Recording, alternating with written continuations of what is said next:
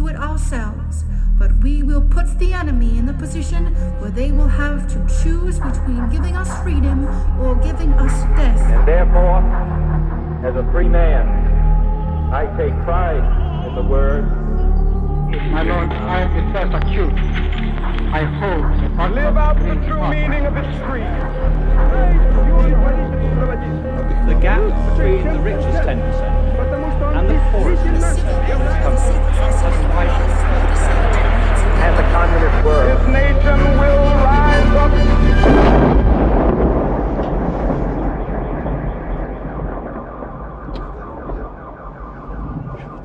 Hezký den, vítejte u dalšího pokračování podcastu Kolaps, který pro internetový deník Alarm.cz připravují Jan Bělíček a Pavel Šplíchal. Mezi českými lékaři a lékařkami to momentálně opět v hře.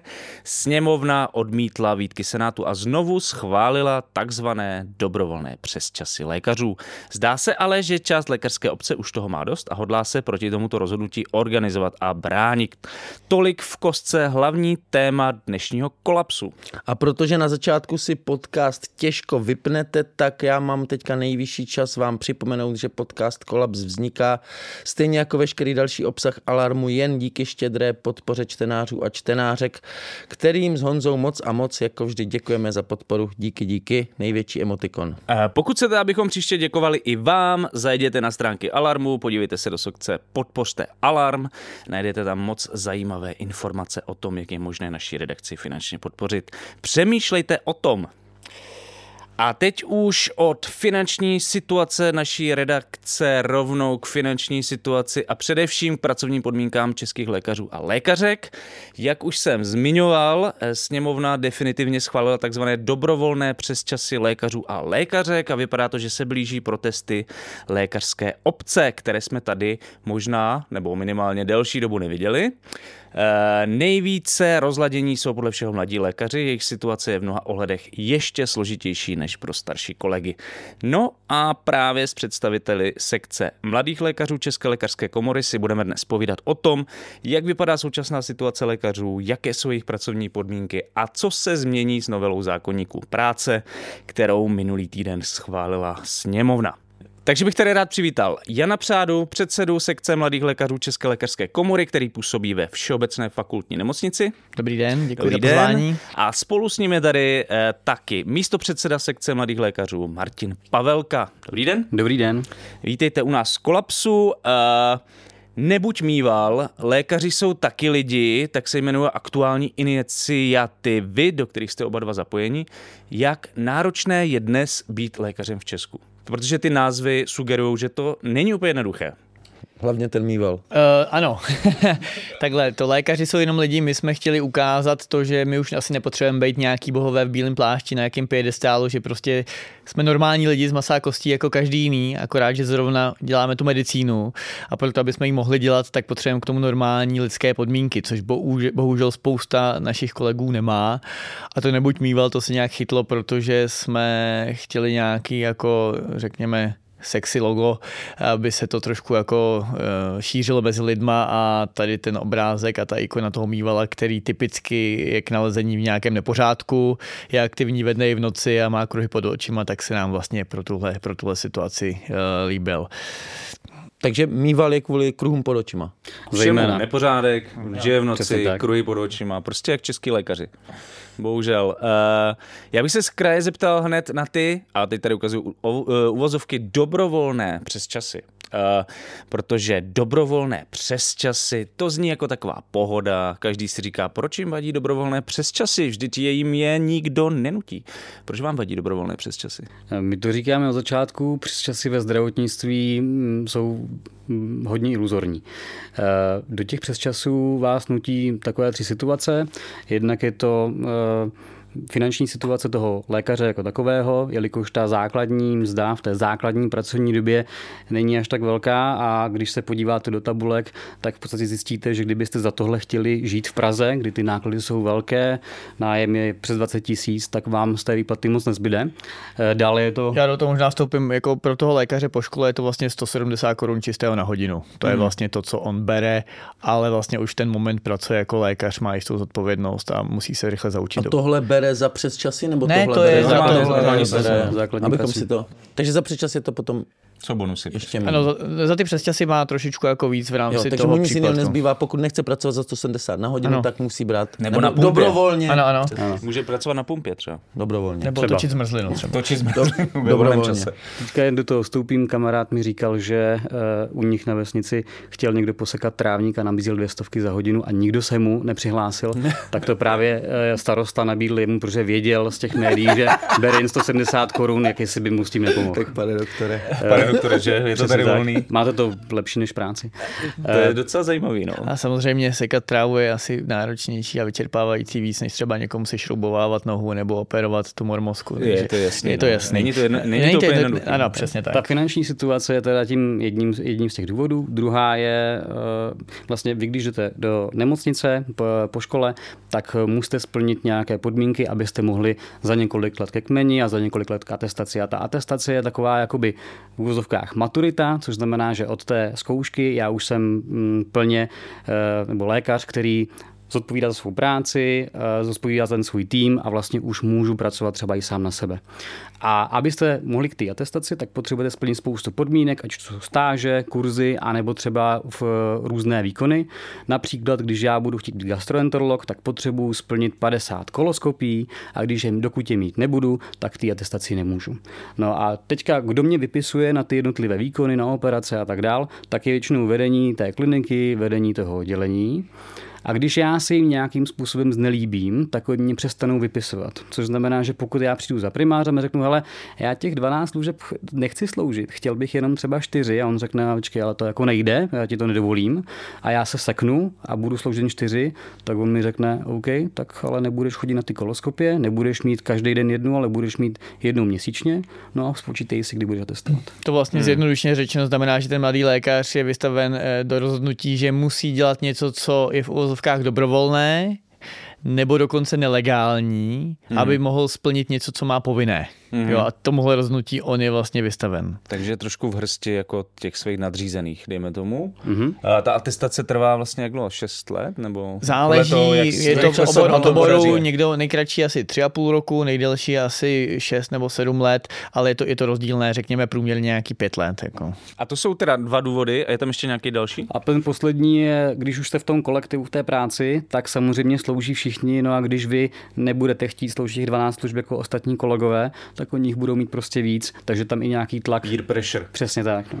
Jo, jo. K- eh, Tlak těch kolegů na to, abyste dělal tak, tak jako oni. No ono to nemusí být nutně praxe- tlak, pardon, to nemusí být nutně tlak kolegů, ale může to být palu. i nátlak jako managementu, že v tom ty kolegy necháváte. jo. Tak, tak. Což je asi to nejúčinnější, to vlastně. Uh, ale vy jste řekl, že, že ta praxe vlastně současná je nelegální, s čímž vlastně souvisí ta novela, kvůli které tady tak trošku jsme.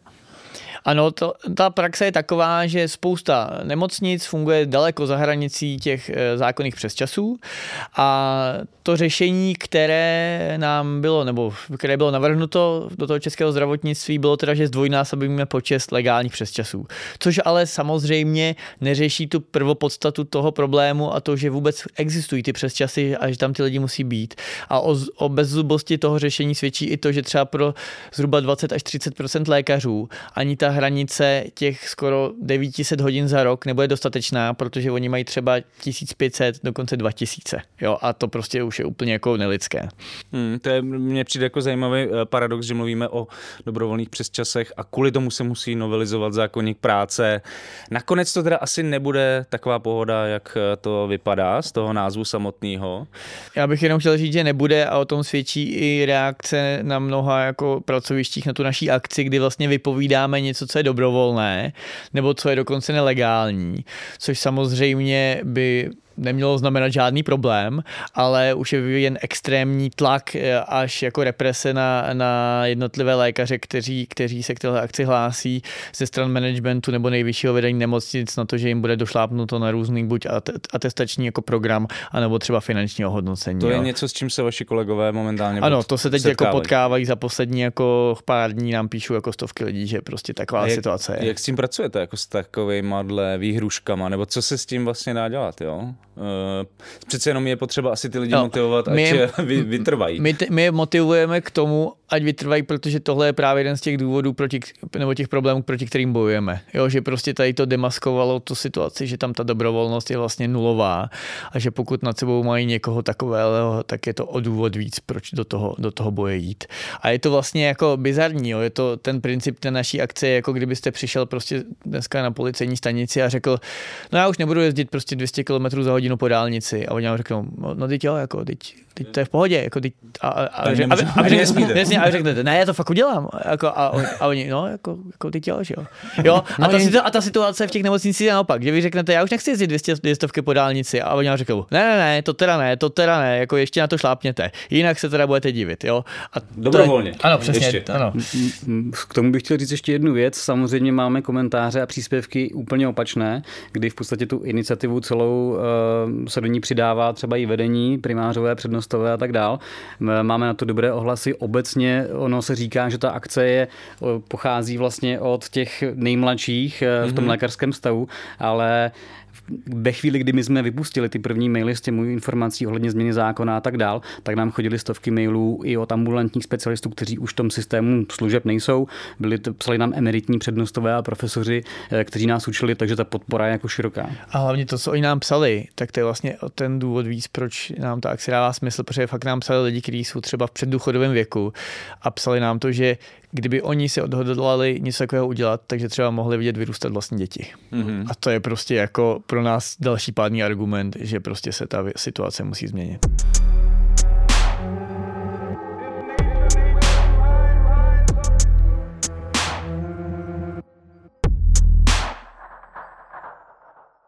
Nakladatelství Alarm vydává svou druhou knihu. Hrdinové kapitalistické práce v Evropě jsou pokračováním úspěšného reportážního projektu Saši Úlové.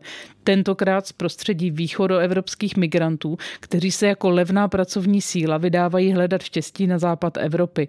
Reportážní kniha Saši Úlové ukazuje, že chudí lidé jsou kvůli tomu, aby se uživili nebo aby uživili své děti, ochotni podstupovat strašné věci.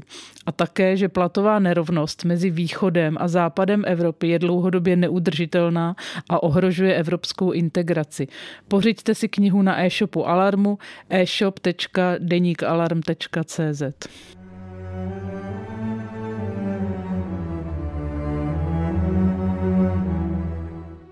že je neúnosná, ale já jsem se chtěl právě zeptat, v čem je specifická ta situace mladých lékařů? To... Vy, vy to máte i v názvu? Eh, No tak my jsme to- to iniciovali jako v rámci mladých lékařů, ale týká se to všech lékařů a ta je specifická tím, že ti lékaři jsou svázaní v těch přesčasových hodinách eh, v tom atestačním vzdělávání, jak to říkal vlastně, jak To je to ten říkal vlastně důvod. Martin. Ano, že to je používáno jako páka na to, aby byli ochotni dělat něco, co je vlastně daleko za hranicí legality.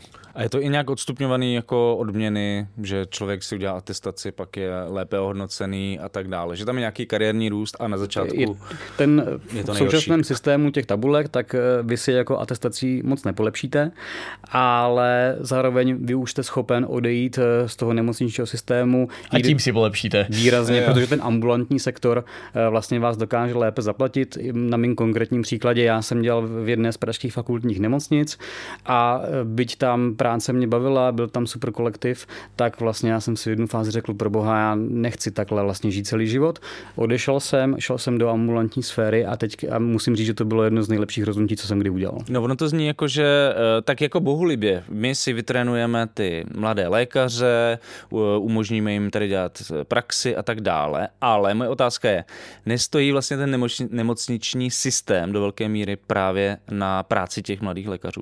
Stojí, je to tak, je to tak a hlavně on stojí jako z velké části na té přesčasové práci a to je špatně. No, a těch mladých lékařů. No, specificky. eh, specificky těch mladých, ale samozřejmě nemůžeme z toho vyvazovat i, i ty starší, zkušenější lékaře, protože ty také, také samozřejmě jako Jasně, jsou ale tam jde o to, že vlastně bez té atestace vy Oni systém nemají možnost- opustit. A- No, v Mhm, to podstatě, v podstatě ne. V podstatě nemůžete ho opustit, nebo můžete ho opustit, ale není z vás úplně jako, řekněme, stoprocentně samostatně fungující Mhm. lékař. Ale to neznamená, že nejste schopni pracovat a spoustu věcí dělat sami. Ale nemáte za sebe plnou No, zodpovědnost. ten, prostě ten operační prostor je menší, dokud nemá Ano, člověk ano. Ale, ale jako momentálně ta situace už je taková, že lidi bez ohledu na to, jestli tu atestaci mají nebo nemají, tak stejně opouštějí a třeba změní úplně obor a udělají si tu atestaci třeba v něčem jiným, mm-hmm. kde nemusí protože, trénovat. protože už se to prostě nedá. Protože se to prostě nedá. Jo? Jako, uh, jsou jako pracoviště v České republice nemocnice, kde, kde ty lidi slouží třeba 10 až 12 služeb uh, za měsíc, kromě normální pracovní doby, ale ty služby mají třeba 32 hodin. Jo, tak si to, 10 za měsíc.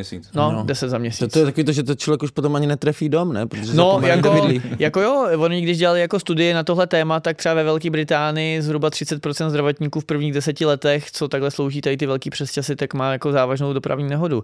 A samozřejmě Mhm. my se teď bavíme o zdravotnících, že, že my nabouráme cestou z práce po noční, ale musíme si uvědomit, že co kdyby ten člověk zrovna třeba operoval nebo vyšetřoval, jo, takže to je jasný ohrožení Nějakého bezpe- svého kolegu, který zrovna ne, ne, ne, kohokoliv. pacienta, že jo, jo? No, to, no. Znamená, jo, to znamená, že vlastně, že vlastně jako je to jasný ohrožení bezpečnosti pacienta, protože vy asi sami, když se nad tím zamyslíte, tak nechtěli byste, aby vás jako operoval někdo, kdo už jako 24 hodin nespal. Stejně To- jako byste nechtěli, aby vás někdo vezl autobusem nebo řídil letadlo, kdo už dny Ale, ale právě jednu věc, je to, co teďka popisoval Honza, tak to se jako reálně děje. Jo, No, já jsem si vzpomněl na to, že někdy, myslím si, že to byla nějaká vaše kolegyně zmiňovala v rozhovoru, že měla tu zkušenost jako mikrospánku během operace, což mi přijde teda úplně jako šílený a jako asi nechceme takhle vyčerpaný zdravotníky a lékaře, aby dělali takovouhle práci. Ano, v první řadě ten pacient by nechtěl mít takového člověka, aby, aby Mhm. když řeknu blbě, aby se mu hrabal ve vnitřnostech někdo, kdo prostě je schopen u toho usnout. Jo. A taky to to, teda jde ne, no. trošku proti nějakému tomu jako image toho jako špičkového zdravotnictví jako světového. No ono to zdravotnictví naše jako český opravdu má špičkové výsledky v těch měřitelných parametrech, ale je to za cenu těch obrovských jako přesčasů všech zdravotníků, kteří v něm pracují. Jo. Vím, že Lukáš Vele v, v podcastu Marie Bastlové na seznamu Mhm. mm-hmm. vlastně přirovnal ten stav nevy, nevyspanosti k tomu, jako když si člověk dá několik panáků Ano, ano, ano. alkoholu. Jakože vlastně to má podobné efekty. Že trochu euforie. Je, no, jako je to, je to... Trošku problém s motorikou. Ano, no, jako, ale upřímně, řek, když to řeknu úplně hloupě, tak já po hnusné službě se cítím daleko hůř než po prokalené noci. Jako, když to řeknu Jo, úplně tvrdo. ale Hůř po službě. Po než- službě. Než jo. po prokalený noci. Tak ta aspoň by měla být veselá, taková prokalená noc. Mně se, mně se stalo právě, eh, já jsem ty 32 nesloužil, my jsme chodívali většinou domů co nejdřív po té službě, co to šlo, ale člověk tam do 10, do 12 klidně zůstal, což znamená, že ten, ta druhá polovina ne úplně byla k ničemu, člověk se šel spát, nebo tak nějak existoval, ale pamatuju si, že právě jsem takhle po službě, která byla náročná, bylo hodně příjmu, bylo hodně práce, tak jsem nemohl jít spát, tak jsem navazoval teda eh, do ten pracovní den. A já jsem regulérně kolem té čtvrté večer nebo odpoledne čtyřikrát usnul u příjmu pacientky, protože měla strašně jako velkou dokumentaci. A než jsem se jí prohrabal, tak jsem normálně měl čtyři, čtyři usnutí na tom, hmm. na tom Což samo o sobě je problém, že se musel prohrabávat obrovskou dokumentací, protože to je další problém v českém jo. zdravotnictví. A já třeba sám za sebe můžu říct, že jako já chodím domů po službě hned ráno a kdyby to tak nemělo být, tak nepracuju tam, kde pracuju, protože to je jedna z věcí, kterou jako já sám kvůli sobě, jako kvůli svým pacientům prostě jako si na ní trvám, abych prostě chodil ráno domů. Já jenom možná, ono to, možná na to odpovídáte často, o, nebo možná se ptám teďka hloupě, jenom a chci, aby mě to bylo a všem, kdo poslouchají, bylo jasný, jakože to znamená, že 32 znamená, že třeba ten lékař vlastně tolik hodin nespí a přesto jakoby funguje jako lékař a je to běžná věc v českém zdravotnictví. Tak ono, to jestli bude spát nebo ne, je strašně jako nevyspytatelný. No, jo, protože může, může se, může, stát, se stát, může se stát. že opravdu třeba jako jdete že jo, v pondělí ráno do práce, máte nějaký denní provoz, pak byste si někdy prostě třeba převzal tu službu kolem té čtvrtý odpolední a třeba byste prostě jako chvíli měl volno, tak si dáte třeba nějaký čaj a potom třeba pracujete třeba do půlnoci, pak vás zbudí třeba v jednu v noci, pak třeba vás zbudí ve tři v noci a pak vás prostě pak v sedm ráno jako jdete normálně jakoby do práce, akorát už v ní jste a pokračujete dále. Takže vy za tu noc třeba jako pět hodin naspíte, ale, Ale ale je to nemusí- jedna hodina, je to jedna půl hodiny a je to dvě a půl hodiny, což samozřejmě je úplně něco jiného, než když spíte jako v kuse a je to úplně něco jiného, když spíte hlavně doma, protože furt jako jste trošku jako v pohotovosti, kdyby se něco dělo. A samozřejmě taky se může stát, že jste tam celou dobu na nohou, řešíte věci, řešíte pacienty, kteří jsou na baráku nebo kteří jako přijdou jdou zvenku a že ráno prostě máte jako nula, nula minut spánku. Jo? A to je věc, kterou ale nikdo není schopen předpokládat, proto by se s tím nemělo takhle vůbec operovat, jo? že měl by to být automatický, ten člověk prostě ráno jde domů. Prostě je, mě, proto ta, takhle jsem myslím, možná blbě naformuloval tu otázku, prostě, že se tohle může stát, že je možný, že člověk prostě, který vůbec nespal, tak pracuje. To ne, že se to může stát, to se děje. Jo, Jako i těch Ten 32 hodin klidně. Jo? Jo, ten systém to umožňuje, takhle. Ten systém to to neumožňuje, ale nikdo to nekontroluje Jo, a systém- nikdo to nehlídá a nikdo to nesankcionuje. Takže, takže prostě ty lidi jsou do toho mo- jako nucený z těch důvodů, o kterých jsme tady mluvili. A víceméně on to není tak, že, byste, eh, že by se vám to stalo výjimečně. Já jsem měl štěstí, že mě se to stalo výjimečně, asi pětkrát za tu celou kariéru, co jsem byl v nemocnici. Ale na některých odděleních eh, je to systematický. Mhm, Jo, s, tím, s tím se počítá. Vy tam prostě budete ještě i ten druhý den. A pokud to odmítnete, tak jste braný jako ten slabý kus v tom týmu, který prostě tam nemá co dělat. Což já teda nejsem doktor, ale tohle není zdravý. Ne. Není. Ne, jako, jako je, je, prokázaný taky na velkých datech už, že lidi, kteří jako pracují v tomhle režimu, umírají statisticky za to asi o 10 let dřív. No, to je kouření nebo tak. Má No, to je to třikrát podobný. větší riziko vlastně nádorového onemocnění než No. běžný, běžný člověk. No to jsou krásné vyhlídky mladých Hmm, to je- lékařů teda. to je ale vlastně temný. ten problém teda nezačal, ale momentálně teď, že jo? ten prostě je staršího data, nejde o nový fenomén. Vy vlastně na, na svých stránkách píšete, že jste si vědomi, že české zdravotnictví dnes stojí na přesčasové práci.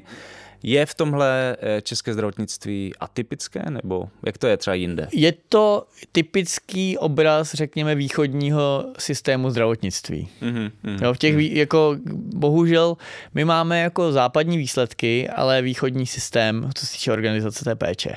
Mhm. A e, na koho to dopadá nejvíc, jsou ty lidé v tom, v tom zdravotnictví. Jako když se podíváme na západ od hranic, tak prostě Rakousko, Německo, Švédsko, Dánsko, Norsko, Francie, tak tam samozřejmě taky mají přes časy, ale ne v takovémhle objemu. A v některých zemích, jako třeba Dánsko, tak tam dokonce v Dánsku je třeba 36 hodinový pracovní týden a mm-hmm. ve zdravotnictví tam vážně probírali variantu, že by pro zdravotníky měl naopak jenom 34, protože je to velmi náročná a zodpovědná jako profese, tudíž aby jako nebyli přetížení. Jo, má ten trend na západ od nás je přesně opačný. A jak se to řeší, jakože pos, posílený, eh, posílený ty kapacity, nebo je, pracuje víc lidí v zdravotnictví, nebo je větší rotace? Uh, tam to řeší tak, uh, v těchto zemích, který jsem jmenoval, a možná, to bude znít jako zvláštně, ale ti lékaři jsou tam drahý. Hodinová mzda prostě lékaře v těle zemích je prostě x násobně vyšší než v Čechách. A to i bez ohledu na to, že třeba tam je průměrná mzda jako větší. A tím, že ten lékař je drahý, tak eh, to vede k tomu, že ta nemocnice, ten management ho opravdu používá jenom na věci, které lékař dělat má. To znamená, vyšetřuje pacienta, operuje ho, nastavuje nějaký léčebný režim, komunikuje s ním, komunikuje s rodinou a všechno ostatní dělá někdo další. Jo? To znamená, že mají tam prostě administrativní pracovníky, mají tam jako silný, silný procento jakoby nelékařského zdravotnického personálu a tohle všechno dělají ostatní. A je to vlastně jako kdybyste měl, kdybyste měl pilota, který prostě přijde k letadlu, eh, musí tam naházet kufry, musí ho natankovat, musí zkontrolovat tohle všechno a pak ještě musí s tím letadlem letět. Ještě ty zkontrolovat pasy, Přesně, no. ano, přesně. A tohle všechno. A pak letět zpátky. A ono díky tomu, že tam na tohle má ty lidi, tak oni paradoxně ty lékaři i když pracují menší čas, tak stihnou těch pacientů víc. Jo, protože běžná situace v všech českých nemocnici je tak, že, že vy jdete vizitu prostě na oddělení 20 minut a další dvě hodiny píšete papíry. Ale to by mělo být přesně naopak. Jo, vy se máte dvě hodiny věnovat pacientům a 20 minut máte řešit něco, co, co jakoby nesouvisí s tou úplně medicínou, je to nějaká administrativa. A hlavně ten pacient by to taky měl chtít takhle, že jo? jo on, on, on vlastně, eh, ne, že se vás platí, ale jako nepřímo v podstatě mm, jakoby ta platba jde od něj jako státního pojištěnce nebo pojištěnce obecně, tak on by měl chtít to, abyste se mu věnoval a ne abyste psal papíry o tom, jak se mu věnujete. Eh, Já jsem Jste, se... jste to chtěl ještě něco doplnit? Ne, já jsem, já jsem chtěl říct to stejné z praxe, protože my jsme tím prošli všichni. Zároveň eh, to stejné můžeme říct třeba u kódování zdravotním pojišťovnám, protože vy uděláte nějaký výkon, hmm. třeba operaci, pak ten operátor sedne k počítači a zadává tam kód osmimístný, dejme tomu, a to vám vyhodí nějaký body. Na tohle už větší nemocnice mají kodérky, ale jich málo, ale zás to není práce doktora. V některých nemocnicích hmm. dokonce, když vám dojde toner v tiskárně, Tak jde doktor. tak doktor si jde pro toner do tiskárny. Jo, to je úplná šílenost. A ztratí jim třeba půl hodinu, jo. protože ho nemůžete najít. Jo. No, ale protože to půl hodiny stojí 80 korun, takže to je jedno. No, A, jasně. a je to Jo. trošku i plýtvání vlastně tím, že to teda ta společnost jako zaplatila jasně, to, to vzdělání. A je to vlastně. plýtvání lidským potenciálem, no. A to je právě rozdíl jako v té, řekněme, východní a západní filozofii, protože na západ od nás, jestli něco je drahýho, je to jako lidský čas a lidská jako práce a lidský život. A na východ od nás je to jako přesně naopak. Že jo? Jo, a to, tady to ve chvíli, kdy si jako uvědomíme, tak my jako doktoři nebo obecně zdravotníci budeme schopní naopak stihnout těch věcí jako víc. Jo. Když to řeknu úplně zjednodušeně, když budete chtít rekonstruovat já jen koupelnu a budete mít řemeslníka, který se bere dvě stovky na hodinu, tak vám je jedno, jestli tam stráví prostě jako tři dny nebo týden, prostě protože ho zaplatíte. Ale když se zaplatíte někoho, kdo bude mít 1500 na hodinu, tak mu ráno tam všechno připravíte. Možná bude nesete ještě oběd, aby nemusel někam pro něj jít a večer to po něm uklidíte a budete si kontrolovat, aby dělal jenom tu práci, kterou po něm chcete. Že jo? Hmm. Aby tam strávil vlastně minimum času, protože je drahý. A v tom zdravotnictví vlastně by to jako by mělo fungovat analogicky a v těch západních zemích to tak jako funguje. Já jsem tady zmiňoval to, že to není staršího data, protože mě zajímá ještě druhá věc a to, proč se ty protesty nebo nespokojenost s tímhle systémem začala vlastně artikulovat teď. Jo, že proč, proč ty starší generace uh, to za stolik neřešili. No, Jaký na to máte eh, nějaký vysvětlení? Ono v podstatě eh, nějaká protestní akce proběhla, eh, to bylo děkujeme, odcházíme. Je vlastně velmi v úzovkách vtipné, že se řeší úplně to stejné. Hmm. Opět řešíme zdvojnásobení přes času, které i tehdy mělo výjimku na pět let. Vždycky bylo říkáno, ano, je to jen výjimka, my to do té doby vyřešíme, nic se nevyřešilo. Hmm. Od té doby uplynulo dalších deset let a najednou jsme tam, a jsme, jsme moudřejší, ale víme, že se to měnit nebude. Přesně tak. No, že děláme to stejné, stejné pravidlo. A vlastně, když jsme byli na schůzce s ministry a s některými řediteli nemocnic a zároveň se jejich právními týmy, tak eh, jsme se tam ptali, jestli, nebo jaký je far plán, co bude dál. Co bude těch následujících pět let, co to vlastně má platit, tady ta výjimka, co se bude dít, aby jsme se jako dostali na to normální jako evropskou hranici. A Předpokládám, že jste se nic nedozvěděli. Ne, ne, ne, nikdo neměl žádné řešení. Dokonce... No ne, nikdo neměl ani žádnou odpověď. Jo, to, to, nikdo a co dělali? To... Dívali se, že tam nejste? No, jako, to tak děláme úplně jako to zahráli jako do auto. A vlastně to nás utvrdilo v tom, že to řešení nemají a vlastně ani mít jako nechtějí a že to jenom odsouvají na někoho, kdo tam bude sedět vlastně podík, když to řeknu úplně hloupě. A e, to za nás je prostě neakceptovatelný. A to, že to řešíme teď, e, tady není problém ani tak to, že tady vznikla nějaká tady ta novela sama o sobě. Tady je problém to, že všichni si uvědomují, že tam ten problém existuje a někdo se rozhodne to řešit tím, že to zlegalizuje. To znamená, že to pro nás je jasný signál a i ty hmm. naše schůzky s ministry, e, prostě jasný signál v tom, že to řešení nikdo nechce mít. A tím, že to zlegalizuje, tak dalších pět let ho nikdo jako hledat nebude, protože to bude vlastně legální. A to, že ty starší generace byly proti tomu, to není úplně pravda. Jo, jak hmm. jsem říkal, spousta lidí dneska nám jako z těch starších, jako zkušenějších kolegů píše, že, že je škoda, že to jako se tady to nevyřešilo před 20 lety, protože za prvý bychom to nemuseli řešit my a za druhý, že oni třeba měli více času na své rodiny, a nebo prostě cokoliv. I kdyby to mělo, že, že chodí rádi hrát tenis nebo jako chodí rádi na výlety, tak prostě ten volný čas ten člověk jako potřebuje. Eh, a druhá věc je, že spousta z těch lidí z té starší generace uh, byli vychovaní v tom, že tak prostě má být a že to je normální. A je vlastně nikdy nenapadlo se zamyslet nad tím, protože byli obklopeni tím, jak to strávili v tom, čas, v tom zdravotnictví tolik času, tak vlastně v toho volného času, který by trávili s jinými lidmi, tolik neměli. Takže jim to přišlo všechno normální. Ale troufnu si říct, že ta dnešní generace je taková jako kosmopolitnější a máme styky ze zahraničí, jezdíme na různý stáže a máme spoustu kamarádů v evropských zemích a máme spoustu i kamarádů mimo zdravotnictví, takže my víme, že to vlastně normální není a nikdy to normální nebylo. A je vlastně strašně špatně, že takhle je.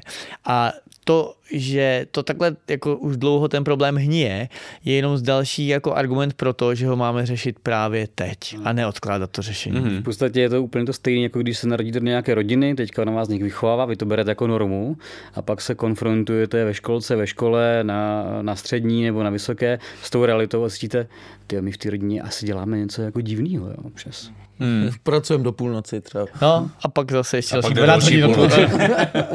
Dvakrát do půlnoci bez jo. spánku, divný.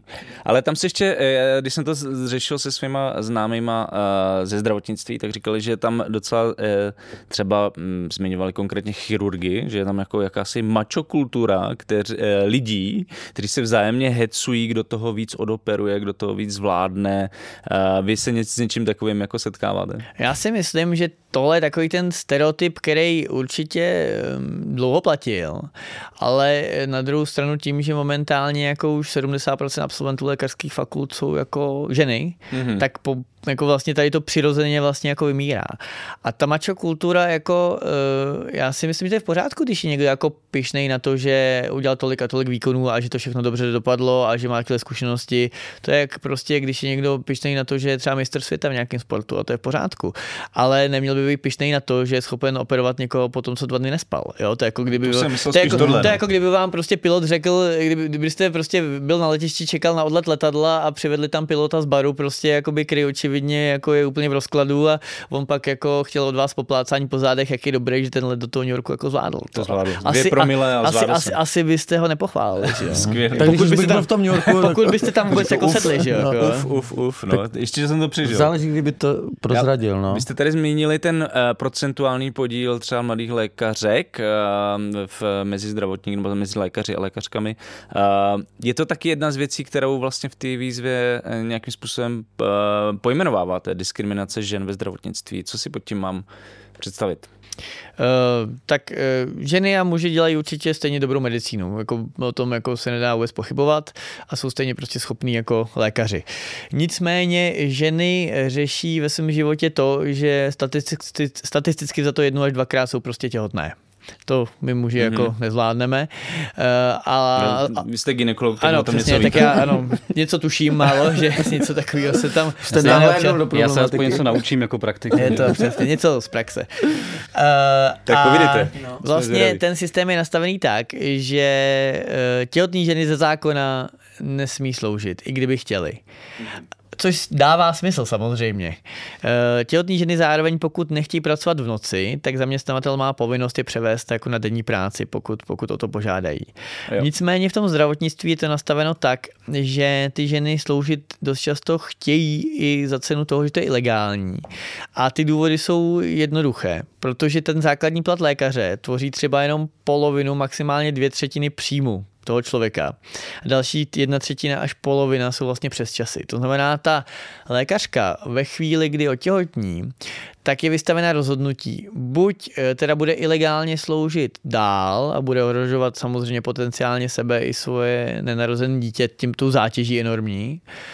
Ehm, a finančně vlastně na tom bude stejně, a nebo, eh, nebo teda sloužit nebude, ty přesčasy mít nebude, ale spadne s platem na polovinu. A to všechno ve chvíli, kdy očekává, že v horizontu několika měsíců vlastně půjde na mateřskou, potažmo rodičovskou dovolenou, to znamená, že ty příjmy ještě, ještě výrazně klesnou. A zároveň tady ty, eh, hlavně ta mateřská, tak se vypočítává vlastně z toho příjmu předchozího. Mm-hmm. Jo, to znamená, že jí klesne i tady ta částka o tohle. Tak a, a ty, ty výdaje naopak očekává ještě větší s tím příchodem mm, potomka do rodiny. A nebo teda varianta C je, že jde na pracovní neschopnost a to paradoxně často bývá finančně nejvýhodnější řešení, ale ten systém o tu lékařku, která by třeba chtěla pracovat, tak přijde ještě o půl roku dříve, než by, než by musel a a e, svědčí to jenom jakoby o bizarnosti tohodle, tohodle řešení.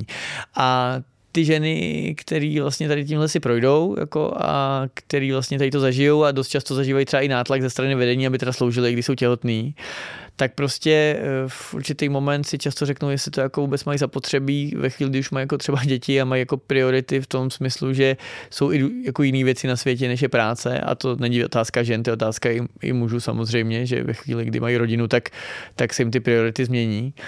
Tak uh, si uvědomí, jestli vůbec mají zapotřebí uh, v tom systému dál existovat, protože uh, ten vlastně ke varáží klín mezi to, jestli se budou věnovat své rodině, anebo jestli, jestli budou teda jako trávit veškerý čas práce. No. A pro ilustraci, my když jsme začali tu iniciativu, tak eh, se samozřejmě hlásili hodně podpora i z žen na mateřské a rodičovské dovolené a oni se s námi dělili o zajímavé příběhy a asi nejbizarnější příběh nám přišel od jedné, od jedné slečny, kdy jí primář oddělení vyzval, aby čtyři dny po porodu šla do služby. Wow. Uh, no, jako on jí čtyři dny po tom porodu zavolal, aby šla jakoby do služby třeba teď v sobotu. Jako, jo. Jo. Jo, jakože Mm-hmm. Proč ne, že? No, tak jsou, nejsou a, lidi, a všichni no. se pak strašně diví, že se tam nechtějí vracet. Jo, jo, jo. Což je... Mm, to, je to, je to záhada, ale, ale, ale, ale prostě, nechtějí. ale nechtějí, no, je to strašně no, zvláštní. No, já, já, tady k téhle záhadě... je prostě ta zíčkaná mládež. Ano, přesně, no, to, jsme, to jsme my prostě, zvyklí že? prostě makat. Avokádový toasty a, a, a, a, přesně, a, a Starbucks. Se, jako. se rozbrečí po 32 hodinách. No, přesně, přesně, přesně, co má doma čtyřdenní dítě. Jako. Nevydrží ani 32 hodin nespat.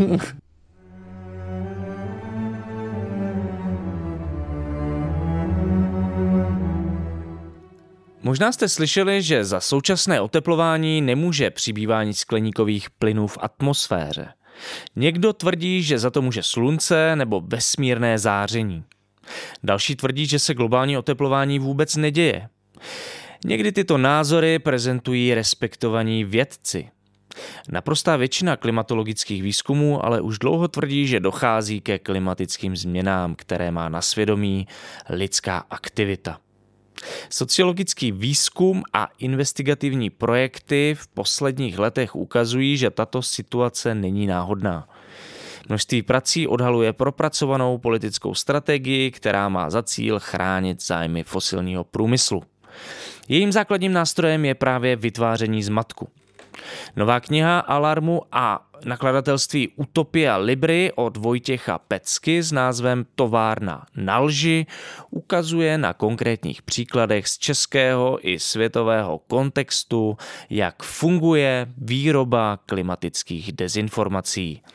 Pořiďte si knihu na e-shopu Alarmu e-shop.denikalarm.cz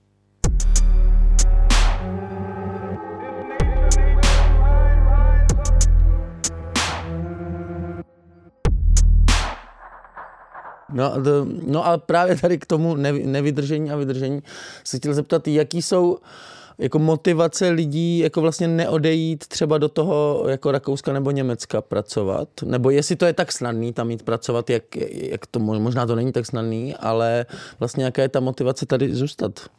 Mm, pokud eh, jste vystudoval medicínu, tak většinou eh, umíte už nějaký jazyk třeba i z gymnázia nebo ze střední školy, takže angličtinu umíte většinou.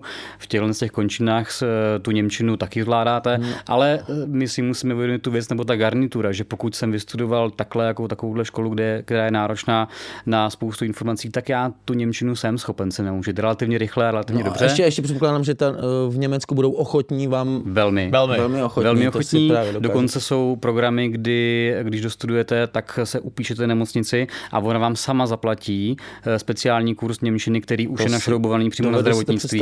No. A dokonce vám pomůžou s tím, s tou administrativou, která je nezbytná k, k započetí té kariéry v tom Německu. Jo. Takže, takže už ten servis vlastně existuje. Mm-hmm. Většinou... Vlastně v Německu dělají pro cizí lékaře víc, než v Česku děláme pro vlastní. Ano, jo, jo. Otázka je, proč tady zůstávají. No, no, no a zároveň já to beru trochu od těch Němců taky vypočítavý. No. A víceméně eh, hodně těch doktorů zůstává kvůli tomu, tak jednak jsme Češi, máme tady tu zemi rádi, máme tady veškeré zázemí, rodinu, přátelé. Eh, je pravdou, že mám spoustu kamarádů, kteří odešli, hodně z nich se potom vrací, protože jak zakládají rodiny, tak přeci jen to zázemí potřebují. Hmm. Nicméně třeba, když jsou to lidi, kteří si vzali Němku. Rakušáka, hmm. tak, tak většinou už zůstávají tam, protože zázemí mají i tam hmm. a ty podmínky tam mají výrazně lepší. A samozřejmě bych chtěl říct, že třeba i ty lidi tady zůstávají, protože ta medicína, kterou dělají, jim přijde zajímavá a ta péče o ty české pacienty mi přijde jako důležitá, jo? že oni nechtějí jako primárně prchat, ale ve chvíli, kdy jako ty důvody se jim nakupí a řeknou si, že už takhle dál žít nechtějí, tak, tak odejdou.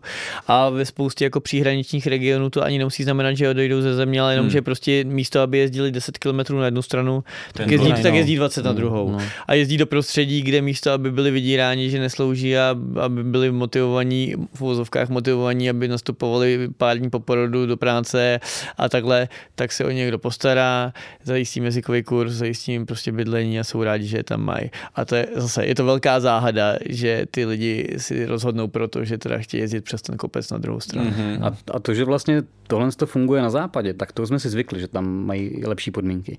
Ale eh, Slováci udělali mm-hmm. protest někdy v minulém roce, vyjednali si eh, finančně ty lepší podmínky, eh, než máme my, což znamená, že my už i na východě Jo, jsme ohraničení v podstatě Jo, lepšími. Ono, ono mom, jako samozřejmě eh, to slovenské zdravotnictví taky má nějaký svoje jako mouchy, který jako nevyřešíme jen tak, ale nicméně třeba z hlediska té finanční situace, tak, tak vlastně třeba atestovaný lékař na Slovensku má o 40% větší plat než v Čechách. Hmm. Což vede k jedinému a to, že ti absolventi lékařských fakult, kteří jsou ze Slovenska, tak se vrací na Slovensko, protože tam mají to zázemí a o 40% větší plat. A ti lékaři, kteří třeba chtěli i ze Slovenska odejít sem k nám, tak už sem prostě nepůjdou, protože se jim to Nemají nevyplatí. Důvod. Nemají důvod. No a pro nás je to nejenom, to, eh, nejenom ztráta jakoby odborného personálu, ale vlastně jsou to i finanční, velký finanční ztráty v tom smyslu, že eh, do i vzdělání prostě lékařů investujeme eh, hodně peněz veřejných rozpočtů, který prostě se rozlijou takhle No, tak samozřejmě ono to má i další důsledek, že ten lékař samozřejmě tady žije, tak který utrácí peníze a platí daně a všechno. Že? jo? To znamená, že přijít do toho člověka primárně pro ten stát jako nevýhodné, obzvlášť pokud je to z oboru, který je docela jako potřebný. Jako jo. moc výhod, moc výhod to nemá, no. To je pravda, co si budeme povídat. Uh, ty jsi chtěl se zeptat k, tě, k tomu zahraničí něco, nebo? No k zahraničí ne, já jsem se chtěl vrátit k těm přes časům. Já jsem si chtěl vrátit, já už jsem totiž zmiňoval, že zmiňovali jsme přes časy, k těm se vrátíme ještě možná detailnějc. Zmiňovali jsme diskriminaci žen ve zdravotnictví, ale těch eh, vašich eh, bodů nebo důvodů, nebo jak to říct, pointů vaší iniciativy je vlastně ještě víc. Eh, Co byste tam ještě přidali tak jako nejdůležitější věci? Je to asi eh, nepopulární téma, ale samozřejmě je to jako adekvátní finanční ohodnocení v základní pracovní době. Pro nás je to populární téma? Protože Po- po- myslím si, že to není, není nic jako ostudného chtít za jako zodpovědnou a náročnou práci jako adekvátní finanční ohodnocení. A je potřeba říct, že už člověk, který vystuduje lékařskou fakultu, tak velmi rychle v horizontu několika týdnů, maximálně měsíců je prostě velkým přínosem pro to zdravotnické zařízení, protože prostě musí, musí se zajet a musí prostě pracovat. Hmm. I když ne každý ředitel se to myslí. Ano, ne každý ředitel si to myslí, ale přesto ty lidi, kteří třeba nejsou přínosem, tak nechává samostatně sloužit, takže je to, Je to trošku, tak- je to no. záhada. Tak- další, je to Další z další, paradoxů ano, českého další z zdravotnictví. paradoxů českého zdravotnictví, ale tak on není lékař, tak nevím, jestli No on je právník, ne? Tady ten, Ano, o tom, ano, se, o ano. kom Ano. se bavíme a nikdo neví o kom. A Nikdo ne, no ale jako je Mám to právník zase na, na, druhou stranu jako by se Nebo přiznal, i- že na jeho, na jeho pracovišti se jako zákony a práva vlastně porušují, takže otázka jako, Další z paradoxů. Je to další z paradoxů, ano. Tak možná není dobrý právník. To já nevím, já, Proto Uvidíme. dělá ředitel já jako doktor bych se asi nenechal zastupovat, ale to je jako jiný příběh. Otázka je, jestli on by se o mě, ode mě nechal léčit, ale jsem ginekolog, takže nevím, jestli, jestli by se ke mně dostal někdy. Tady ten meč, to asi nepřijde. jako těchto- Těchto dvou sfér. Uh, takže o finanční ohodnocení přes časy, diskriminace žen, to jsou jako ty základní požadavky. Mhm. Je to, je to, když to zestručníme, tak ano. Pak samozřejmě jsou to otázky toho postgraduálního vzdělávání, který jako by taky si zasloužil nějaký změny ve smyslu nějaké jako transparentnosti a zjednodušení administrativy, ale to je další obrovský téma, o kterém bychom se tady mohli bavit klidně jako dva dny. No teďka bych udělal jako úplně kratoučkou pozitivní vsuvku. Co máte naopak na českém zdravotnictví rádi, jestli byste něco vyzdvihli? To je skoro až nakonec, ne? Ne, tak právě jsem chtěl uprostřed trochu zlepšit náladu. Jo, Já, tak já si myslím, že zkusme to. když, když máte štěstí jako na dobrý pracoviště, tak jste opravdu schopni se naučit medicínu na světový úrovni. Jo, že je kvalitní prostě. Jo, opravdu jo. To si myslím, že, že to potvrzuje a je to jeden z důvodů, proč o český lékaře je v zahraničí takový zájem. Hmm. Jo, prostě v Evropě český lékaři jsou prostě extrémně populární z toho důvodu, že prostě to vzdělání a tu erudici mají prostě kvalitní. Mhm, Takže vlastně ta, v, tom, v t- v tu chvíli je to trochu jako by vlastně paradox, že tím, že špatně platíme tak hrozně dobrý doktory, tak se o ně můžeme připravovat velmi rychle. No, je to, je to, je to vlastně, je to, a tak to bychom mohli říct na jakýkoliv jako jiný Hmm. zaměstnání, jo. Hmm. Pokud bychom tady prostě Ve mě- státní správě, No, především. no, no, jako, ale i obecně, že jo, jo. Pokud, pokud prostě bychom tu měli nějaký spektrum jako jakýkoliv jako zaměstnanců nebo klidně i jako řekněme jakoby samostatně výdělečných osob, který prostě tady v Čechách není nikdo schopen jako zaplatit, tak je logický, že, že si půjdou prostě za štěstím jako jinam. A to není věc, která je nová, tak to bylo vždycky. Mm, toho pozitivního okénka, to nebylo nic moc, Pavle, teda. Ale dobrý Ne. pokus. Uh, máme tady skvělý doktory. Tak mně to přijde, že to je dobrý, Špatně ne? Placený super. skvělý doktory, což je super. A není super když zároveň. a není super zároveň. Ale já jsem se chtěl dostat k té uh, aktuální akci, která probíhá do konce září. Uh, akce Vypovídám přes časy. Vybízíte v ní lékaře a lékařky, aby vypověděli přes časové práce, což bude znamenat, že v prosinci nebudou sloužit přes časy od 1. 12. 2023. Eh, Jak to vypadá, když někdo neslouží přes časy? To, tam můžou nastat různé scénáře, protože pokud vy máte vlastně ve smlouvě jenom jako běžnou pracovní dobu jako jednosměrný provoz, tak by to znamenalo, že chodíte do práce od 7 do 4 odpoledne. Že chodíte mm. do práce jako normálně každý jako člověk. Eh, což samo o sobě zní jako bizarní výhruška, že vlastně jakoby začneme chodit do práce jako normálně. Eh, když máte třeba jako nějaký jako směný provoz nebo nepřetržitý provoz, tak je možný, že těch 40 hodin, co tam máte, takže bude použito třeba jako část do nějakých nočních, část do víkendu a tak dále. Takže bude se to hodně jako lišit. Hmm. Nicméně eh, podle množství těch lidí, kteří se tam jako zapojí, už to samo o sobě by mělo znamenat poměrně asi výrazné omezení, ne akutní péče, protože to akutní pacient je samozřejmě samozřejmě můžeme, musíme jako postarat, mm. ale, ale omezení těch plánovaných záležitostí, plánovaných náštěv, plánovaných operací. Mm. A to samo o sobě už tahle akce vlastně demaskuje to, že ta dobrovolnost těch přesčasů je vlastně jako velmi, velmi jako fiktivní.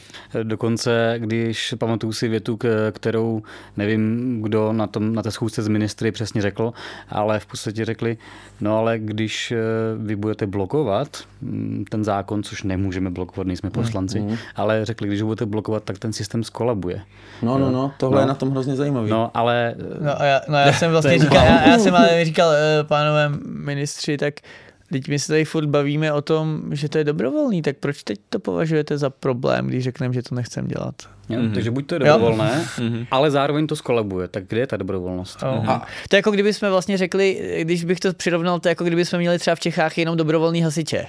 Jo, no. jakože a, a když teda hoří, tak tak, tak, jakoby, tak jakoby eh, nikdo nepřijede jenom dobrovolně, jo, ale tak to asi taky není jako, že to, to znamená, že... No není to ideální stav. Není to ideální stav, jo, ale, ale vlastně ta, ta dobrovolnost v tomhle, když jako žádná jiná možnost, kterou oni nabízejí, neexistuje, tak vlastně ta dobrovolnost, jako, jako je to dobrovolnost, kde máte jako, to jako kdybyste měli na výběr jakoby z různých řešení, ale počet těch řešení je jedno.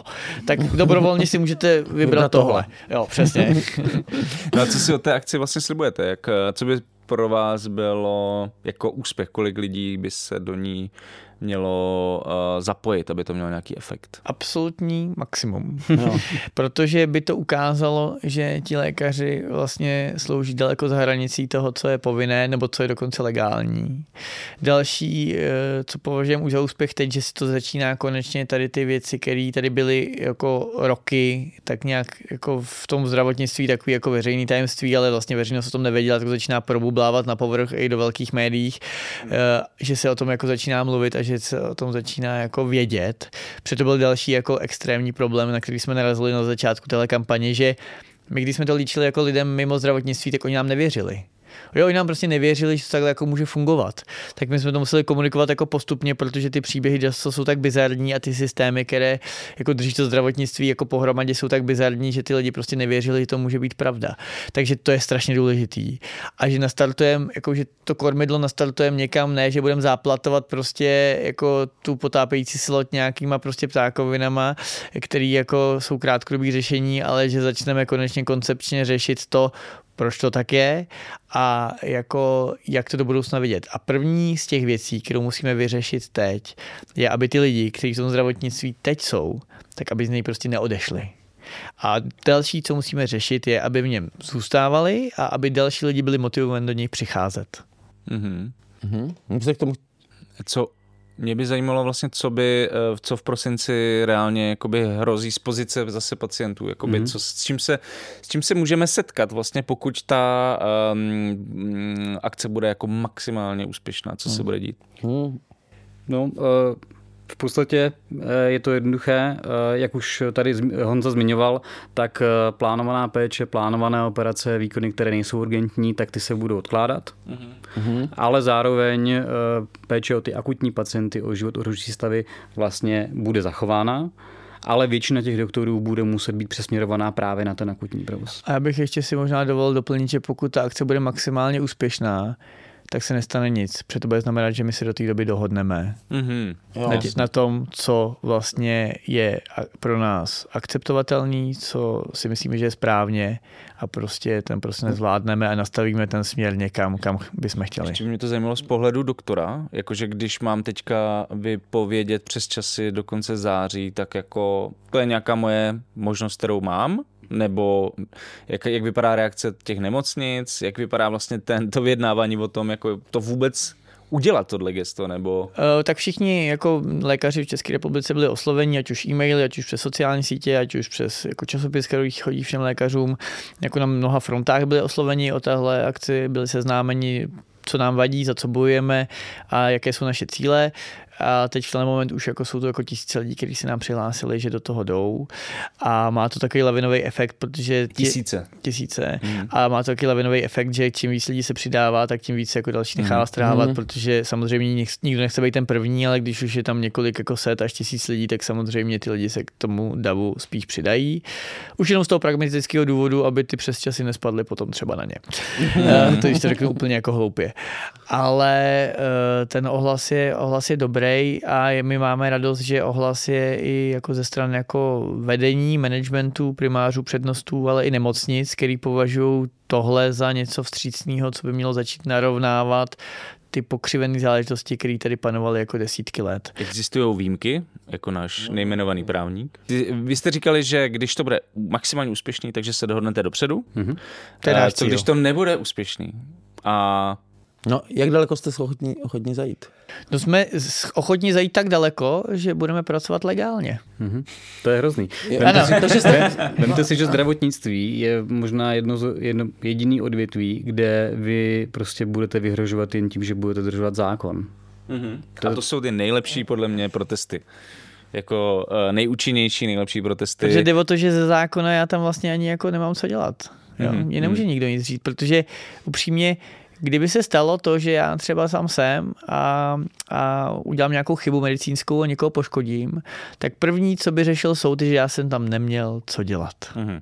Hmm. Takže já tam jako, i kdybych chtěl, tak tam vlastně nemůžu být. No už jsme tady mluvili o tom, že někdo měl mikrospánek během operace, hmm. že to je jako když má člověk v sobě několik panáků a prostě jde i o to, že když lékař udělá nějakou chybu v tomhle stavu, tak to jde i částečně i za ním, předpokládám. No, ono to jde hlavně za ním. No, tak hele, že může jít sedět za je to, to že jako vlastně, kdy, když to řeknu úplně blbě, tak vy když přijdete do jakýkoliv práce jako nevyspalej nebo ve stavu, který není jako slučitelný s tím výkonem toho povolání, tak ve chvíli, kdy to budete, že půjdete prostě večer do hospody a propaříte celou noc a druhý den ráno jako přijdete do práce, tak či je to chyba?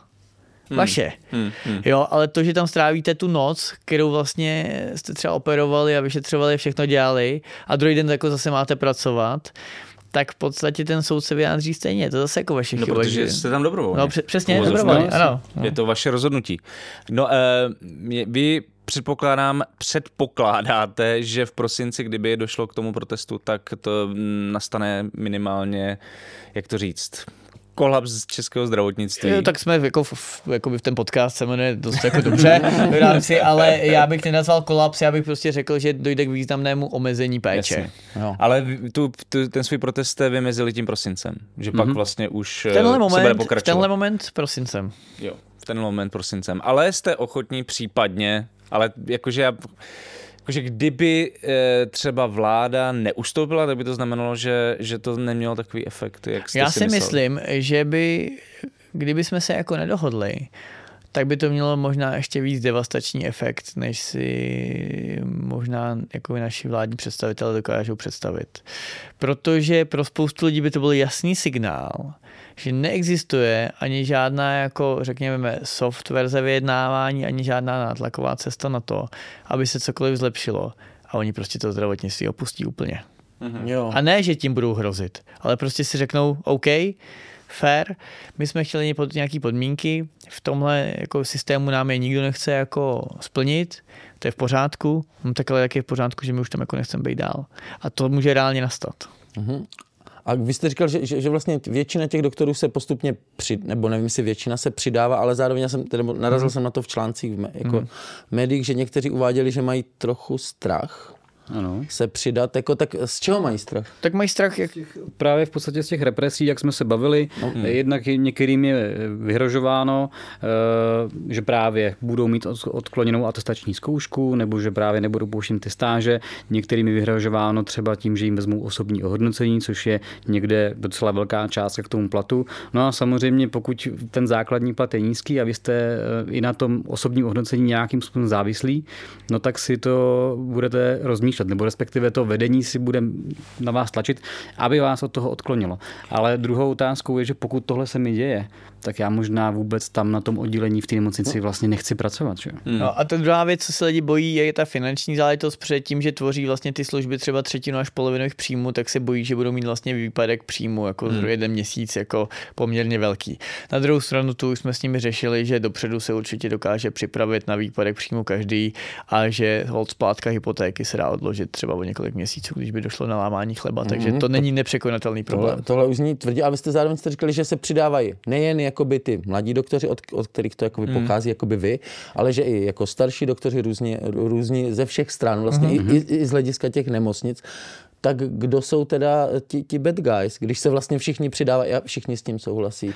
No tak jako ti bad guys jsou, eh, já, oni se přidávají lidi jakoby ze všech jako vrstev, jako, no, toho jako aparátu, a toho aparátu, ale to neznamená, že se přidávají všichni, že jo? jo? Takže hmm. to zastoupení napříč jako je jedna věc, ale to, že někteří lidi prostě, uh, jak to říct, buď jsou tak jako už zničení tím systémem, že si nedokážou představit, že by to mělo fungovat jinak a už jenom samotná vidina nějaký změny je pro ně extrémně diskomfortní. A nebo prostě naopak z toho systému těží. Jo, že prostě můžou je to pro ně být z nějakých důvodů prostě výhodné. A takový lidé samozřejmě jsou. Vy jste jako sekce mladých lékařů, eh, nebo podle některých dokumentů, které jsem našel na, naš, našel na našem webu, tak spolupracujete třeba i s odborovým svazem zdravotnictví a sociální péče. Proměnil se podle vás nějak vztah té mladší generace lékařů k odborům, nebo byl tam vždycky nějaký dobrý, dobrý jakoby vztah mezi lékařským stavem, odbory a tak dále? Hmm. to je slovo do To je, dobrá, ano, to je dobrá otázka. To je dobrá otázka, to je výborný uh, Já si myslím, že jsme dokázali jim jako říct, k čemu ty odbory jsou vlastně jako dobrý a proč se s nimi jako spojit. Jo. Hmm. Protože oni samozřejmě disponují jako velkou silou vyjednávací, protože vláda ze zákona má nutnost nebo povinnost vyjednávat s odbory. Hmm. A druhá věc, jako disponují velkou jako právní silou ve smyslu jako různých, jako ať už ochrany jednotlivců, anebo i třeba právního servisu ve chvíli, kdy chcem třeba vypracovat nějaké jako dokumenty, které by byly pak předložení. Mm-hmm. Takže to je všechno jako jsou důvody, proč je strašně výhodné, výhodné to, že nás odbory podpořili a my jim za to děkujeme. Mm-hmm. Super. To zní krásně.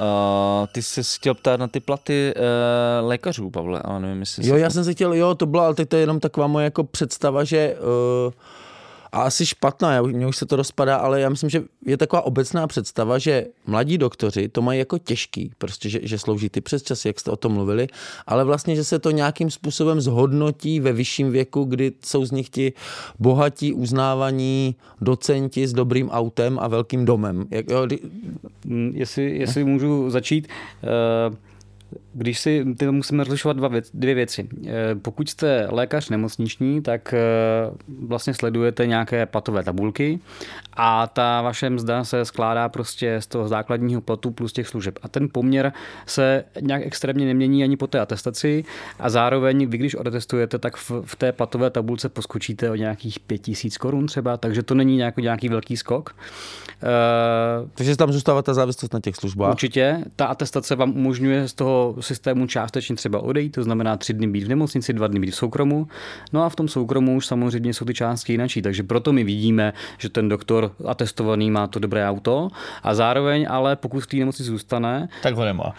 tak je tak, mít nemusí, ale pokud ho, má, pokud ho má, tak ale je to vykoupeno právě těmi přesčasy tou další prací, což znamená, že když to přeženu, tak vy pokud budete mít jednu práci v bance a, a potom po víkendech budete míchat drinky v baru, no tak se nebude, tak se taky budete mít líp. Jo. jo? Ale hmm. to asi není ten, ten Ale jsou to dvě zaměstnání. Přesně tak. Jo, jo. A, no a druhá věc je, že jako máte pravdu, že ano, tak, takhle, jednak ty docenti a profesoři asi jako oni nemají tak jako šíleně jako skvělý platy, jako byste si možná jako představovali. Protože oni dost často mají platy ne jako zdravotnický, ale vysokoškolský. Mm-hmm. A tam se pohybujeme jako nějakých 30-40 tisících korunách za měsíc. Takže mm-hmm. to ani to luxusní auto není. No. jako, to možná nájem bude. No. A, no a druhá věc je, že Uh, ono, eh, když bereme jakoby to spektrum těch lékařů, tak oni ne všichni dospějou do toho, že jsou docenti nebo profesoři. To je jenom jako jako ultra vyselektovaná skupina lidí, Hmm. která se týká vlastně jenom fakultních pracovišť a ještě těch jako lidí, kteří tam jako dělají jako vědeckou výzkumnou činnost a nebo jako výukovou činnost. Jo. Hmm, hmm. A to je úplně stejný, jako že, jako že kdybyste řekli, že jako když máte třeba nevím, fotbalové mužstvo, takže časem z nich všech, všech budou prostě trenéři jakoby toho mužstva. Ne, nebudou, že jo. Jako možná jeden a druhý půjde do trénovat nějaký jiný mužstvo, ale ty prostě oni jako hrajou fotbal a skončí s tím, že hrajou fotbal, že jo. Všichni doktoři, kteří začnou jako sekundáři, tak jako jeden z 20 bude z nich primář a jeden jako z 50 bude profesor, jo.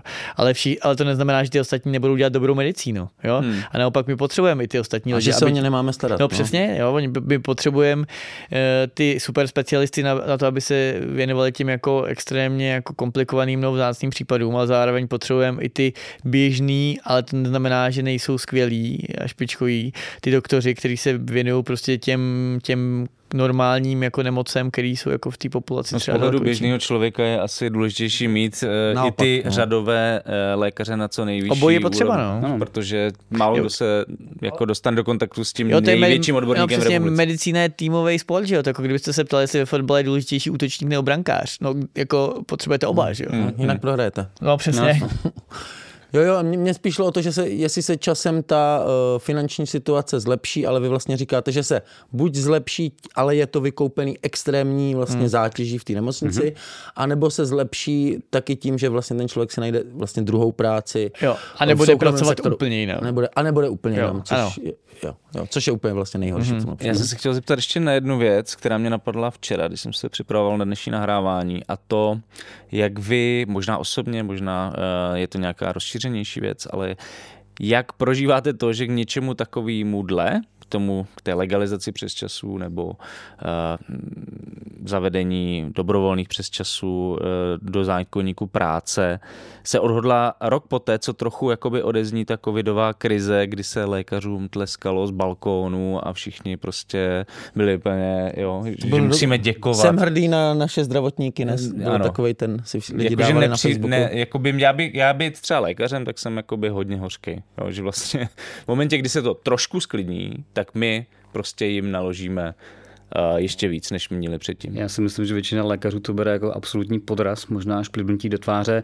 ještě s přihlednutím k tomu, jak vlastně to celé pokoutně vzniklo, kdy ten zákon byl odhlasován, nebo spíš přilepen eh, k té celé směrnici evropské, která musela projít na poslední chvíli nějak ve třetím čtení, na, na konci vlastně období před prázdninami, že mm-hmm. poslanecké prázdniny byly a najednou po prázdninách okamžitě hodně rychle eh, se s tím teda něco musí udělat, jinak teda Česká republika bude něco platit. Ale už, už nikdo neřekl, že ty doktoři v té směrnici nemají co dělat. To prostě tam bylo uděláno českými poslanci, těmi, těmi navrhovateli, ale ta směrnice se vůbec nevyjadřuje ke zdravotníkům. To tam prostě přilepili na schvál. Mně na tom právě přišlo zajímavé, že jsem o tomhle tématu poprvé slyšel v momentě, kdy už to bylo v Senátu. Mhm. Tak, a to byla podle mě zkušenost spoustu. A to, a spoustu, to, ale to není náhoda, to byl chladný kalkul stran těch lidí, co to tam jako Mhm. přilepili.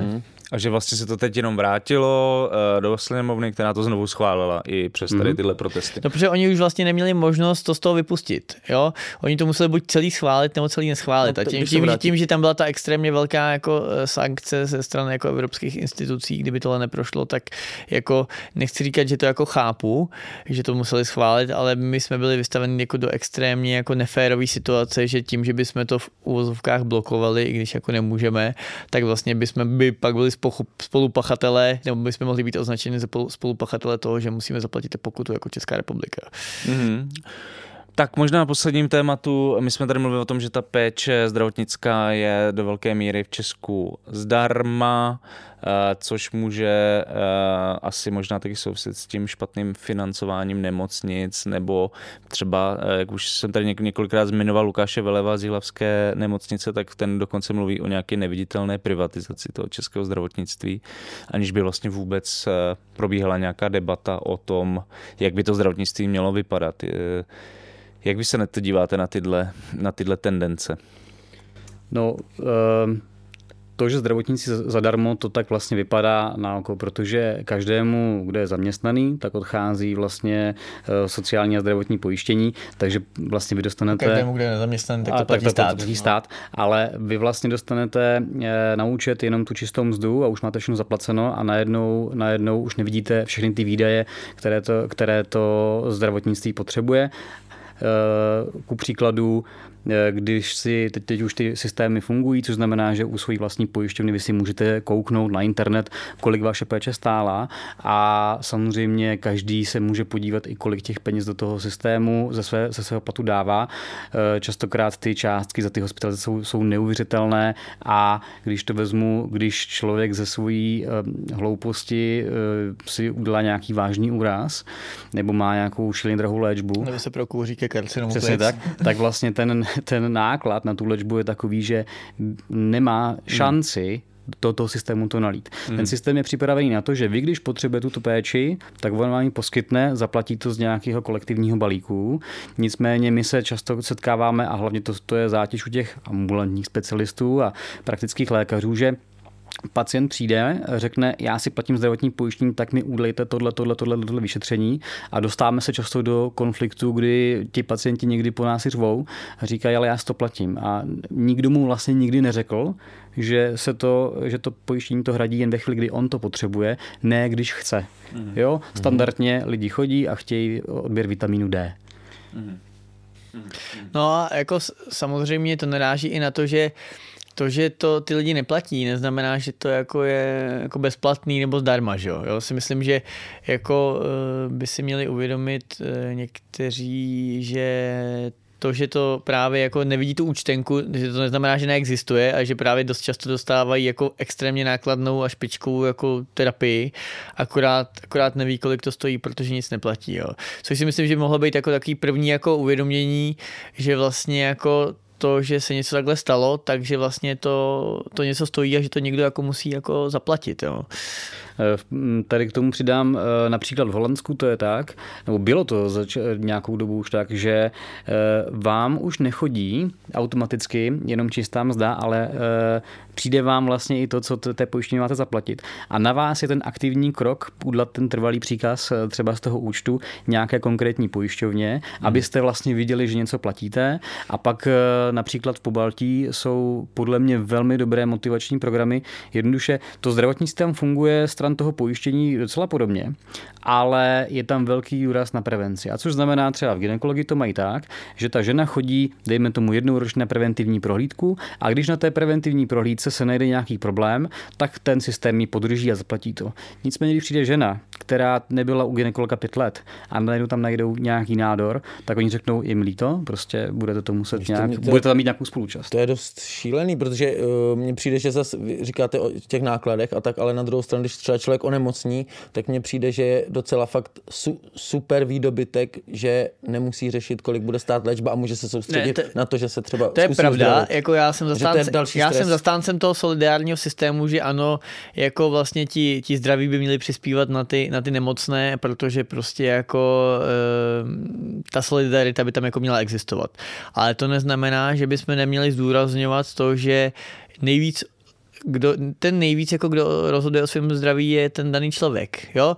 Ten, a ten vlastně o sobě rozhoduje jednak tím, jak jako žije, ale jednak taky tím, kdy k tomu lékaři přijde. Protože i když přijdete prostě pozdě, tak sebe lepší a sebe dražší léčba vám prostě nepomůže. A to je princip, jako jak proč lidi motivovat do těch preventivních programů, jak to já třeba říkal to, to já jsem to nemyslel, jako, že, bych, že určitě že prevence je nejlevnější a nejúčinnější taky, že, že to vy mm-hmm. už potom se můžete snažit. Tomu rozumím, ale... A je to jeden jako ze způsobů, jak ty lidi motivovat, aby se trošku zamýšleli nad tím, že tu zodpovědnost nad tím zdravím prostě nemají zdravotníci ani ten systém zdravotnický, ale oni sami. Jako ono je smutný, protože jsme se dostali do fáze, že vlastně si důležitost zdraví uvědomujeme skrze peníze. Uh, no, jako uh, to si, důležitost zdraví si uvědomíme ve chvíli, kdy jako to zdraví jako ztratíme. A samozřejmě ve státech jako třeba USA je to jako daleko katastrofálnější, protože byste to museli ještě celý zaplatit. Jo. Takže to si myslím, že tam jako dospět jako nechceme. Ale myslím si, že by ty lidi v první řadě měli uvědomit tu důležitost zdraví v tom, že jsou oni jako hlavní jako spolupachatelé nebo pachatelé toho, jak to jejich zdraví bude jako vypadat, ať už jako formou toho, jak, jaký způsob života vedou, anebo to, jak jsou schopní využívat ten zdravotní systém nějak jako racionálně v tom, že chodí na ty preventivní záležitosti, anebo naopak nechtějí nějaká vyšetření, která třeba nemají smysl. Si dokážu představit asi, že často to může být taky náhoda, že člověk má nějaké onemocnění, ne? A mm-hmm. často to může být třeba i výsledkem, já nevím, zaměstnání. Třeba, no, třeba, doktor, třeba doktor, doktor, no, no. protože třeba doktoři, že je nevyspaný a ono to jako, není zdravý. Jakým no. způsobem přistupovat k tomu, když přijde prostě uh, doktor s karcinomem kvůli tomu, že prostě um, extenzivně pracuje, jo? že vlastně, No, to, to si vlastně, je- muž, jo, že za to můžou ty takzvaně dobrovolné přesčasy, ale jako... Eh, Tak já myslím, že tady už zabíháme do nějakých jako filozofických záležitostí a na to samozřejmě neexistuje žádný jako mustr, jak tohle řešit, nicméně, nicméně eh, to, že, to, že lékař je zodpovědný za výsledek léčby, eh, není pravda. Lékař je zodpovědný za to, jak je na, že se zvolí správný typ léčby, ale za výsledek prostě nemůže být odpovědný. Tak, tak ty lidé by samozřejmě měli být na vědomí to, že, eh, že oni jsou zodpovědní za to, jako kdy a jak se dostaví k tomu lékaři a jak nakládají se svým zdravím. A byť to, byť to možná bude velmi nepopulární myšlenka, co řeknu, ale ono v podstatě vidíme to i v zahraničí, právě i v těch vyspělých zemích, eh, kde ty přesčasy nejsou takové, tak eh, že nějaký ten nějaká ta finanční složka u toho pacienta, tak je právě motivující v tom, že právě on tu prevenci bude více dodržovat, nežli ten, který to má v úzovkách zadarmo. Přesně když, mu to když vyplatí. už ne, ne, ne, nemotivuje to, že chceš být zdravý, tak eh, aspoň ty peníze. no. bavíme se o zemích, kde ta průměrná doba dožití je větší než v Čechách. To znamená, že ve Švédsku, Dánsku, Hmm. hmm. Německu, Norsku, Rakousku to mají takhle nastavený a ty lidi tam neumírají dřív. Naopak, hmm. žijou déle. Žijou déle. Eh, co byste tak jako ideálně, kdybyste mohli jednu věc změnit na zdravotnictví českým, co by to bylo? Kromě přes času. Nebo můžete říct přes času. To, to, by bylo, to by bylo asi hodně jednoduché. Já možná začnu, a zase to možná bude pro posluchače Já takové- možná řeknu jedno slovo efektivita. Mhm, mhm, mhm. Už jsme tady mluvili jako v souvislosti s tou administrativou, v souvislosti s tím, že kvalifikovaná pra, eh, kla, pracovní síla dělá často Ano. banální věci a tak dále. Ano. A ta efektivita za mě to je výborný pojem, je možná trochu abstraktnější a když to vezmu možná konkrétněji, tak eh, a rozvedu to, neudlám to asi jedním slovem, tak eh, už jsme o tom bavili se několikrát a vlastně vidíme to i všude kolem nás ve všech aspektech. To si hodně rozvedl tomu. Já vím, já, jsem, se- já, já rád rozvádím. jako věty nebo lidi. No na lidi nemám jinou oprávnění. Ale eh, je to ten ekonomický faktor. Když, ta, když to mm-hmm. zjednuším, když ta práce obecně těch zdravotníků, těch sester a tak dál bude jenom trošku dražší v úvozovkách, tak ten systém se začne narovnávat sám. Mhm, mhm, mhm. Takže lepší platy by sami, by sami mohli vést k tomu celkový nápravě. Oni- no. Protože mě, mě totiž napadlo, jak vy jste povídali o tom, že, uh, že třeba v tom Švédsku, že je tak drahý ten doktor, že, že ta nemocnice, pokud to chce vůbec ekonomicky zvládnout, tak musí vlastně najmout jiný lidi, kteří budou dělat tu, tu práci. dokud, která je- dok, dokud doktor bude stejně jako sekretářka, tak nemá nemocnice žádnou motivaci najmout mu tu sekretářku. Ano, a to Jo. já jsem si jestli máme tady tyhle kádry v Česku, který by dělali tu, vlastně to musí být trochu od Ne, člověk. Nemusí. vůbec nemusí. nemusí. Nemusí. Tu administrativu? No, tu administraci, nějaký administrativ ve zdravotnictví. Ne, to není žádná speciální pozice a může dělat kdokoliv, kdo umí psát na počítači a ví, to je s výhodou číst. No. A vznikne spoustu eh, skvělých Ne, nových pracovních míst. Já samozřejmě jako to nechci jako bagatelizovat, ale abyste, když máte maturanta, tak abyste z něj udělali plnohodnotného doktora, tak vám to bude trvat 11 až 12 let od dneška. Hmm. Abyste udělali do nemocnice někoho, kdo bude lidi eh, distribuovat na recepci a kdo bude vyřizovat telefonáty a kdo bude zapisovat, tak to je otázka podle mě maximálně čtvrt roku. Mhm, Jo, mhm. jo.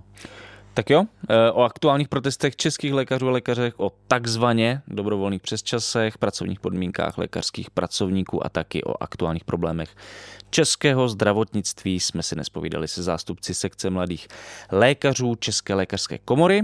Do studia za námi dnes přišli předseda sekce eh, Jan Přáda a místo předseda Martin Pavelka. Oběma vám moc děkujeme, že jste za námi dnes dorazili do kolapsu. Díky za tenhle rozhovor.